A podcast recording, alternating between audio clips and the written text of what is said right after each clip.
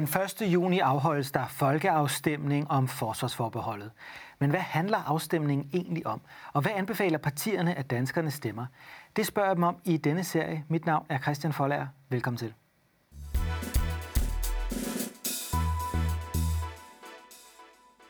Og også velkommen til dig, Isabella Arendt, partiformand for Kristendemokraterne. Vi skal jo til folkeafstemning, fordi en række partier har indgået en aftale om fremtidens forsvarspolitik her til lands.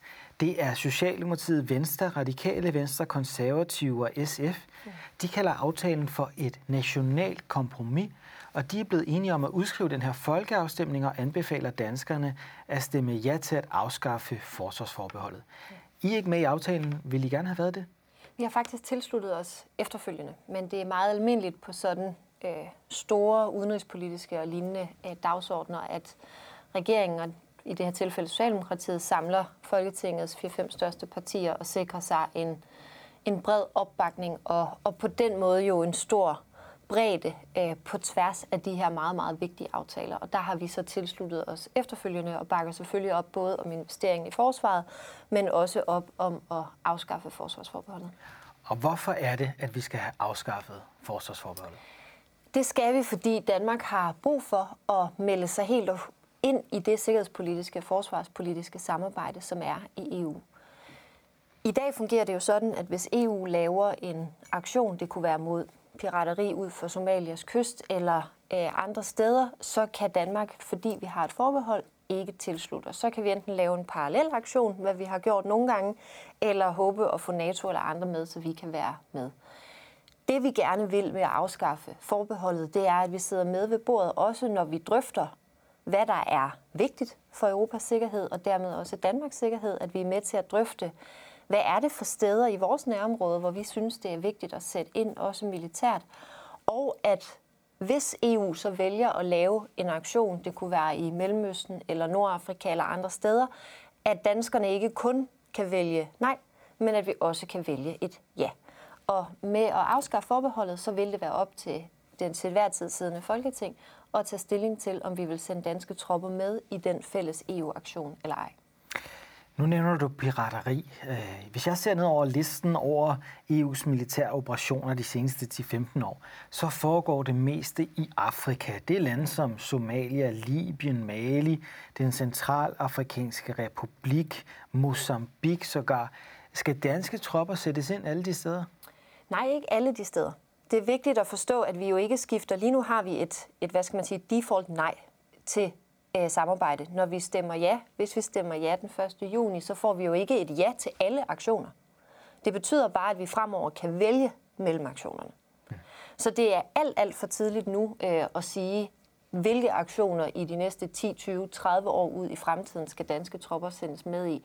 Det, der er afgørende for KD, og det, der er afgørende for mig, det er, at vi får valgmuligheden hver gang, og får mulighed for at sige, at det her synes vi er vigtigt.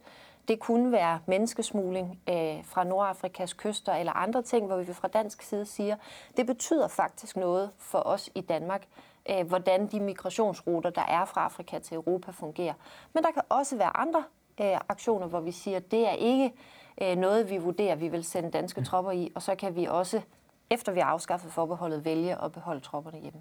Så du kan ikke pege på, hvor danske tropper skal sættes ind, hvis vi afskaffer forsvarsforbeholdet? Nej, det er for tidligt, øh, fordi det simpelthen er umuligt, også i den hvad skal man sige, europæiske situation, vi har nu, med krig i Ukraine og krig i Europa, at begynde at spå om, øh, hvordan fremtidige militære aktioner kommer til at se ud, øh, hvilke lande de kommer til at være i, Øh, eller hvilket formål eller hvilket samarbejde og allierede, der kommer til at være i de aktioner. Vi lever i en tid, hvor hvor det sikkerhedspolitiske øh, klima skifter ufattelig hurtigt, øh, og hvor der lige pludselig kan opstå nogle situationer. Vi så det med Afghanistan i sommer, så jeg tror, de fleste af os kan huske ret levende, meget, meget stærke billeder fra lufthavnen i Kabul. Det var jo ikke en aktion, der kan have været forudset flere år i forvejen og sagt, det er det og det og det hen over de næste fem år, vi skal være med i. Der kan komme situationer rundt omkring i verden, hvor vi siger, at nu er det nødvendigt at handle inden for måneder, uger eller dage. Øh, og der vil jeg gerne, at Danmark har et reelt valg mm. også når det handler om EU. Så du kan heller ikke opstille nogle røde linjer og sige hertil og ikke længere. Altså, vi kunne være med i Nordafrika, men ikke i det sydlige Afrika. Vi kan være med i det nære Mellemøsten, men vi skal ikke være med i aktioner i Centralasien. Nej, det, det, det synes verden. jeg... Øh, det, jamen, man kan sige, at Danmark har ikke på den måde tradition for at have øh, en masse aktioner i hele verden. Men jeg synes, at det er øh, naivt at tro, at man kan sidde her i 2022 og lægge en plan for, hvor verdens konflikter bevæger sig hen de næste mange år frem. Øh, det vi ser, det er, at konflikter opstår hurtigere, akutte situationer opstår øh, hurtigere også, end vi har set. Og derfor så synes jeg også sådan set, i respekt for folkestyret i Danmark, at jeg skal ikke sidde her som partileder nu og sige ja eller nej til spørgsmål, vi ikke har fået stillet endnu. Øh, det er noget, Folketinget skal tage stilling til, når hvis en situation opstår.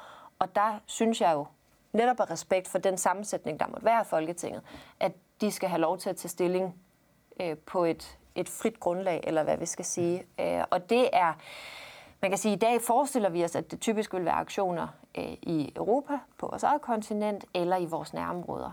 men det er jo umuligt for hverken du eller jeg at sidde her i dag og sige, at vi, vi uanset hvad, kommer vi ikke til at sætte ind øh, andre steder, fordi det kan der være øh, det kan der være årsager til.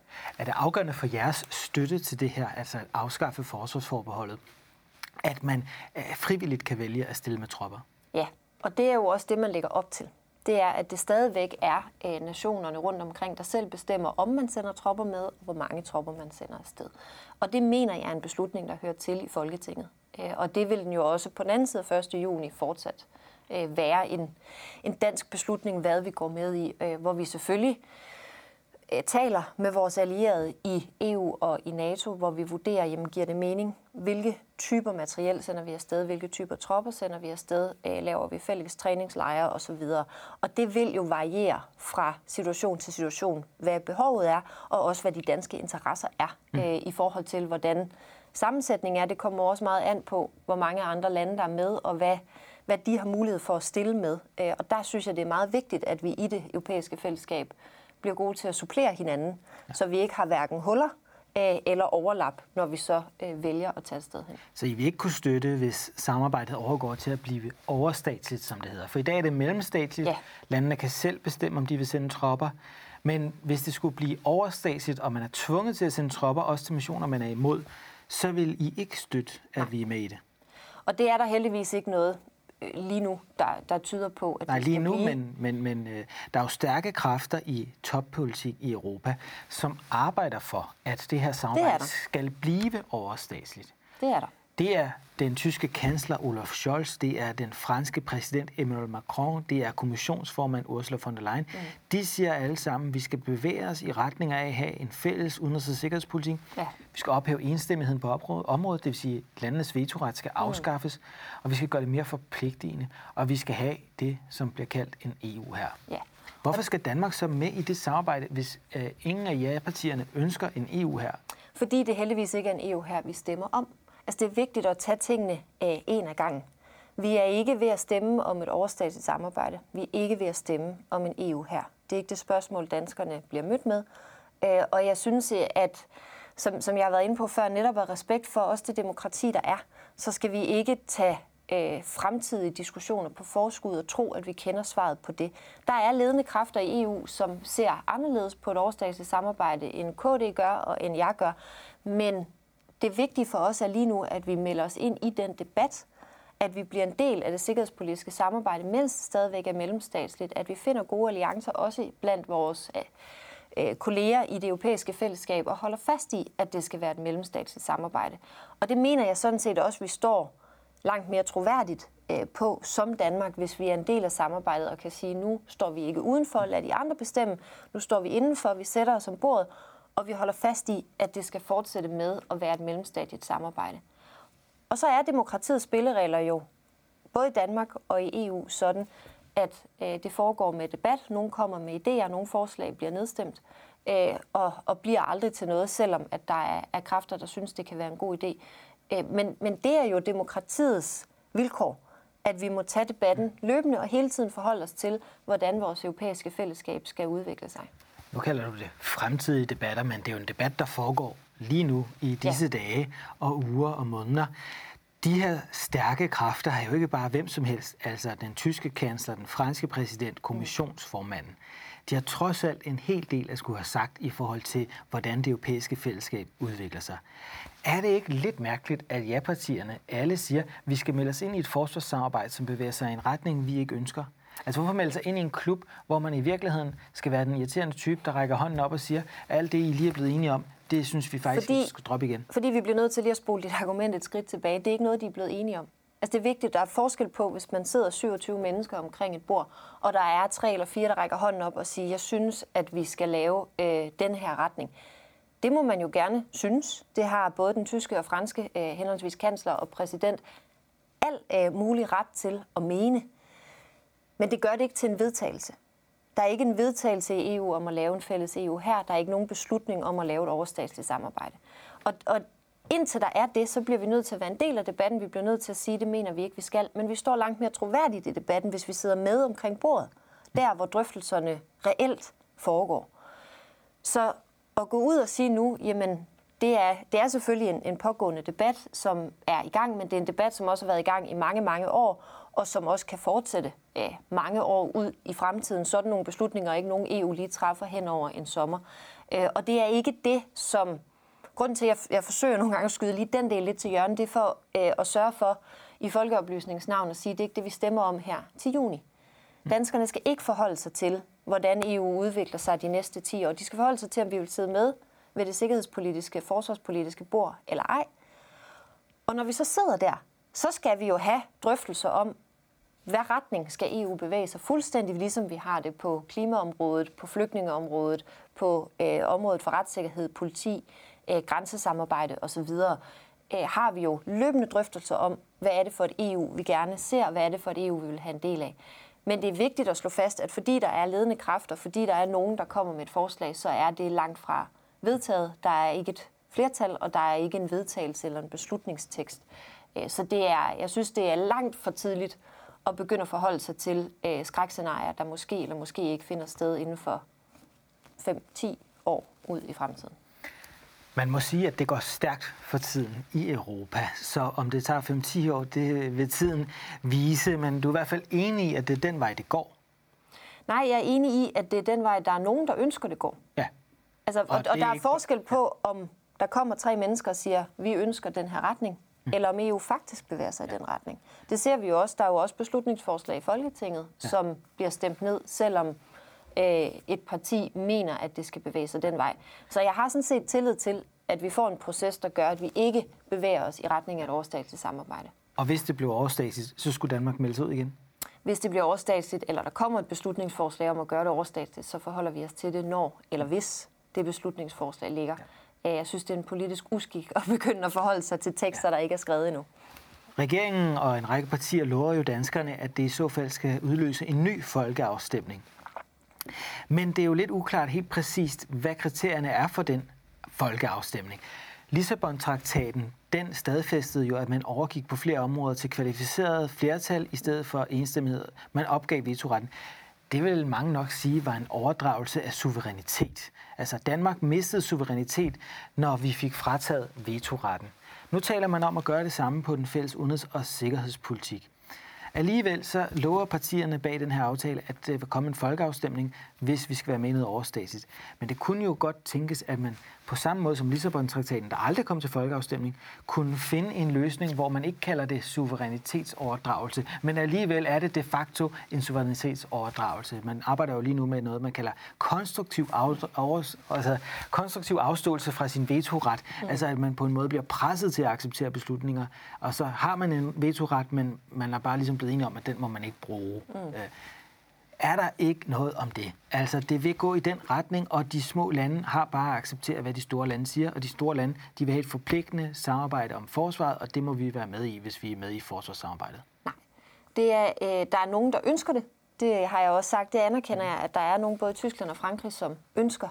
Men det er ikke det, danskerne skal stemme om den 1. juni. Det her det er en folkeafstemning, som beror på, på så mange fremtidige visser. Det er hvis der kommer en beslutning, hvis der er tale om overdragelse, hvis osv., så, så kan der være en folkeafstemning til den endda tid siddende regering øh, kan vælge at udskrive i en eller anden formulering, vi ikke kender. Og grunden til, at vi selvfølgelig ikke kan forudse det, det er, fordi vi, vi er ude i så mange øh, visser i denne her proces, øh, hvor, hvor man kan sige, at det kan være, at det bliver ligesom Lissabon, det kan også være, at det ikke kan. Og derfor synes jeg bare, det er så vigtigt, når vi har at gøre med en folkeafstemning nu her til juni, at vi holder fokus på bolden, at vi holder fokus på, hvad er det for et spørgsmål, vi står overfor? Hvad er det for en debat, danskerne skal tage stilling til lige nu og her, der handler om, om vi vil sidde med ved bordet eller ej? Og alle de fremtidige spørgsmål, som ikke står på stemmesedlen, når vi alle sammen står nede i boksen med vores ja-nej-kort, øh, dem må vi forholde os til i takt med, at de kommer, fordi vi bliver nødt til at vente på, at det bliver konkret. Vi bliver nødt til at finde ud af, hvad det faktiske indhold er, for at kunne tage kvalificeret stilling. Og jeg vil blive øh, meget bekymret, hvis debatten den bevæger sig i en retning, hvor vi, hvor vi tager stilling til noget, vi reelt ikke har, har set det konkrete af. For det betyder, at du forestiller dig et scenarie, og så tager du stilling til det. Så forestiller jeg mig et andet scenarie, øh, og tager stilling til det. Og ingen af os ved, om dit eller mit øh, gæt om EU om 10 eller 15 år er, er mere eller mindre rigtigt. Så så jeg synes, vi, vi skylder hinanden i den her debat, også på tværs af partierne, at holde fokus på det, som er øh, folkeafstemningens formål. Og når eller hvis øh, vi når ud i et fremtidigt scenarie, så må vi forholde os til det løbende. Og der er det jo vigtigt, at vores danske udenrigsminister, statsminister og minister på området, når vi forhåbentlig får afskaffet forbeholdet, sætter sig godt til rette ved det her forhandlingsbord og gør Danmarks position meget, meget tydelig og sørger for at bruge de øh, demokratiske muligheder, vi har i EU, til at finde gode allierede, så det overstatslige samarbejde ikke bliver til noget, og at vi vægter ind i det. Så det er klart, øh, når vi afskaffer forbeholdet, hvis danskerne gør det, så pålægger der jo også fremtidige regeringer en opgave i at gå ud og forsvare Danmarks interesser ind i det forsvars- og sikkerhedspolitiske samarbejde i EU. Og det er jo meget vigtigt, at den til enhver tid siddende minister for området er sig ansvaret bevidst, om, at man netop ikke skal lade sig trumle af de store, og at det ikke er sådan nogle møder, som bliver, øh, bliver nedprioriteret, men at man øh, spiller en meget, meget aktiv rolle på det her område. Og det synes jeg også, at man som øh, regering, hvad end regering, der kommer til at sidde, skylder danskerne, hvis vi får et ja til sommer, øh, at man så påtager sig det ansvar, som danskerne har givet dem, og tager det meget alvorligt. Hvordan sikrer det europæiske forsvarssamarbejde danske interesser? Altså, hvilke missioner er danske interesser? Har vi interesser i den centralafrikanske republik? Det kan vi have. Nu nævnte jeg øh, pirateri før. Øh, det mener jeg absolut er i danske interesser, at vi sikrer øh, gode farvande for vores handelsflåde, også for udenlandske handelsflåder i forhold til at kunne øh, sikre de handelsaftaler, vi har. Så, så der er bestemt europæiske øh, aktioner, der kan være i danske interesser. Øh, det kunne som sagt være menneskesmugling fra Nordafrikas kyster. Øh, det kunne være øh, nogle migrationsruter, vi er interesseret i at beskytte. Det kan også være, ser vi længere ud i fremtiden, og nu er vi i den absolut hypotetiske kategori her, med, med aktioner, der jo ikke findes endnu, men, men der kan også være klimasamarbejder omkring den grønne mur, for eksempel, hvor vi hvor vi kan se en interesse i at have et, et stærkt europæisk fællesskab. Så det forestiller jeg mig absolut, at der kan være steder, hvor det er i dansk interesse at passe på os selv, selvfølgelig herhjemme, men lige så meget at sikre øh, vores internationale handel, eller bevæger vi os ud af en flygtningedagsorden eller en klimadagsorden, så er det jo absolut i Danmarks interesser, at den grønne omstilling går hurtigt. Hvad sikrer Danmarks sikkerhedsinteresser bedst? Er det NATO eller EU? Det er heldigvis ikke et enten eller. Altså, øh, det vi kan se, det er, at vi er medlem af NATO øh, i dag, og jeg håber, vi også snart bliver medlem af det europæiske fællesskab. Og NATO og EU var jo ude fælles i 2018 i deres erklæring og øh, hilse meget velkomment. Det er klart, det bestemmer NATO ikke, så de gør det jo øh, forsigtigt, men hilser alligevel meget velkommen i deres erklæring, hvis EU vil samle sig og stå stærkere også ind i NATO. Så man kan sige, at NATO har også ønsket at EU samler sig. Øh, og på den måde slipper vi for at have det der enten eller spørgsmål, om det er det ene eller det andet, fordi melder vi os, øh, afskaffer vi forbeholdet og melder os helt ind, så står vi stærkere i EU. Det er også det, NATO gerne vil. Så de to interesser er samstemmende, øh, og dermed ligger vores sikkerhedsinteresser lige dele begge ja. steder. Men amerikanerne har jo altid været imod etableringen af en Europa her. Det samme har britterne. Derfor blev det aldrig til noget. Nu er britterne ud af EU, og mange toppolitikere i Europa frygter, at amerikanerne på et tidspunkt helt trækker sig fra Europa. De har gennem mange år trukket tropper ud af vores kontinent, og med Donald Trump som præsident blev der også så tvivl om, hvorvidt de ville blive her i Europa. Den bølge, han red på af neo-isolationisme i amerikansk politik, den eksisterer stadig. Ja. Der kan givetvis komme en ny præsident, som kunne finde på at trække amerikanerne ud. Mm. Derfor satte man gang i det her arbejde om at styrke det europæiske forsvarssamarbejde. Men der er politikere som Emmanuel Macron, der mener, at det netop skal være et forpligtende samarbejde, og vi skal have en EU her, selvom amerikanerne jo er modstandere af det. De ønsker noget, der kan virke som et supplement til NATO, men ikke noget, der er i konkurrence med NATO. Præcis. Det sidste, det ønsker Macron. Hvorfor skal vi så være med i den klub, hvor vi måske er med til at skubbe amerikanerne helt ud af Europa, i stedet for at gøre alt for at holde dem i Europa? Fordi, og nu er vi igen nødt til lige at skille tingene ad, fordi Macron mener noget, er det ikke gældende praksis i EU. Det, han mener meget, han er en vigtig spiller, det anerkender jeg til fulde, men det er ikke den franske præsident, der suverænt bestemmer, hvad EU gør. Det er heller ikke den tyske kansler, eller for den sags skyld Ursula von der Leyen, der suverænt bestemmer, hvad EU gør. Så selvom de mener et eller andet, er det ikke øh, deres ord og lov. Og det vil sige, det er meget, meget vigtigt for KD og for mig, at vi øh, allierer os i NATO. Når NATO siger, at vi ser gerne styrket EU, men ikke en decideret her, så synes jeg, at vi skal lytte til det. Det tror jeg også, der er flere, der gør. Øh, og fordi vi netop stemmer om at styrke EU, så er det fuldstændig øh, allieret med det, USA og NATO gerne vil. Vi stemmer ikke om EU e her. Det er også en af grundene til, at vi er modstandere af det. Og heldigvis står danskerne jo ikke nu her den 1. juni til regnskab for, hvad en fransk præsident måtte mene eller synes. Øh, og det er bare vigtigt at, at huske, og det kan godt øh, gøre EU-samarbejdet teknisk, men det er også et samarbejde mellem 27 suveræne stater, som øh, har forskellige holdninger til ting. Og vi skal ikke hvad skal man sige, vi skal heller ikke lade som om, at Macron eller andres ord per definition er lov. Ved at sige, at hvis han har sagt det, så bliver det. Nej, sådan virker demokratiet heldigvis ikke. Og der bliver vi jo også nødt til at sige fra og, og lade være med at ride med på sådan en bølge af, at så er det, øh, så er det sådan, virkeligheden er fuldstændig uden øh, modargumenter. Men det er jo rigtigt, som du siger, med, med Trump så vi en, en, et langt større fokus på Stillehavsregionen i forhold til det europæiske kontinent. Og og det betyder også, at Danmarks sikkerhed stadigvæk varetages i et godt samarbejde mellem NATO og EU, men for mig personligt øh, er det da også et argument øh, at sige, at det er vigtigt, at vi står fælles i det europæiske samarbejde. Fordi der kan komme situationer, hvor øh, vi i Europa har en interesse i at forsvare Europas ydre grænser, eller det nærområde, der er omkring Europa, og hvor USA i en NATO-aktion eller en FN-aktion siger, det er, ikke, det er ikke det, de vil prioritere. Og der kan det virkelig være vigtigt for Danmarks interesser, at vi kan, at vi kan vælge at gøre noget sammen med EU. Skulle vi stå i et eller andet scenarie ude i fremtiden, hvor USA ikke vil være med. Men det er jo netop argumentet fra europæisk side, fra Macron, fra den tyske kansler Olaf Scholz osv., for hvorfor vi skal have en Europa og hvorfor den skal være forpligtende. Netop fordi vi skal sikre os i den situation, hvor amerikanerne ikke er her længere.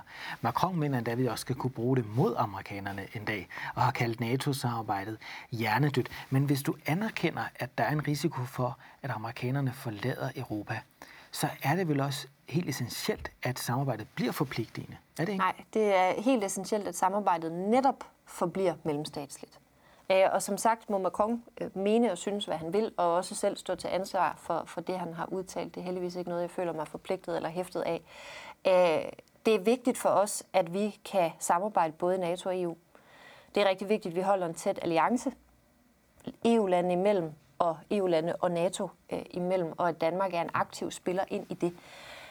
Så er der nogle kræfter i EU, som synes, vi skal have et overstatsligt her. Det mener KD ikke, ja. at vi skal. Øh, men det forpligtende samarbejde kan jo godt være mellemstatsligt, og det er jo netop det, det er. Øh, jeg ser ikke et mellemstatsligt samarbejde, som jeg håber, vi går ind i snart, som mindre forpligtende end et overstatsligt samarbejde. Helt kort til sidst, Isabella. Hvis danskerne stemmer nej, er vores sikkerhed så truet?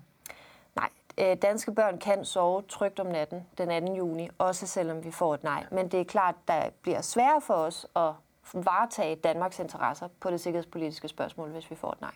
Vi må se, om danskerne er enige, og hvad de stemmer den 1. juni. Jeg sige tak, fordi du kom her, Isabella, og tog debatten. Og tak til jer derhjemme, der så med. Husk, at vi snart er tilbage med et nyt afsnit om partierne og forsvarsforholdet. Vi ses.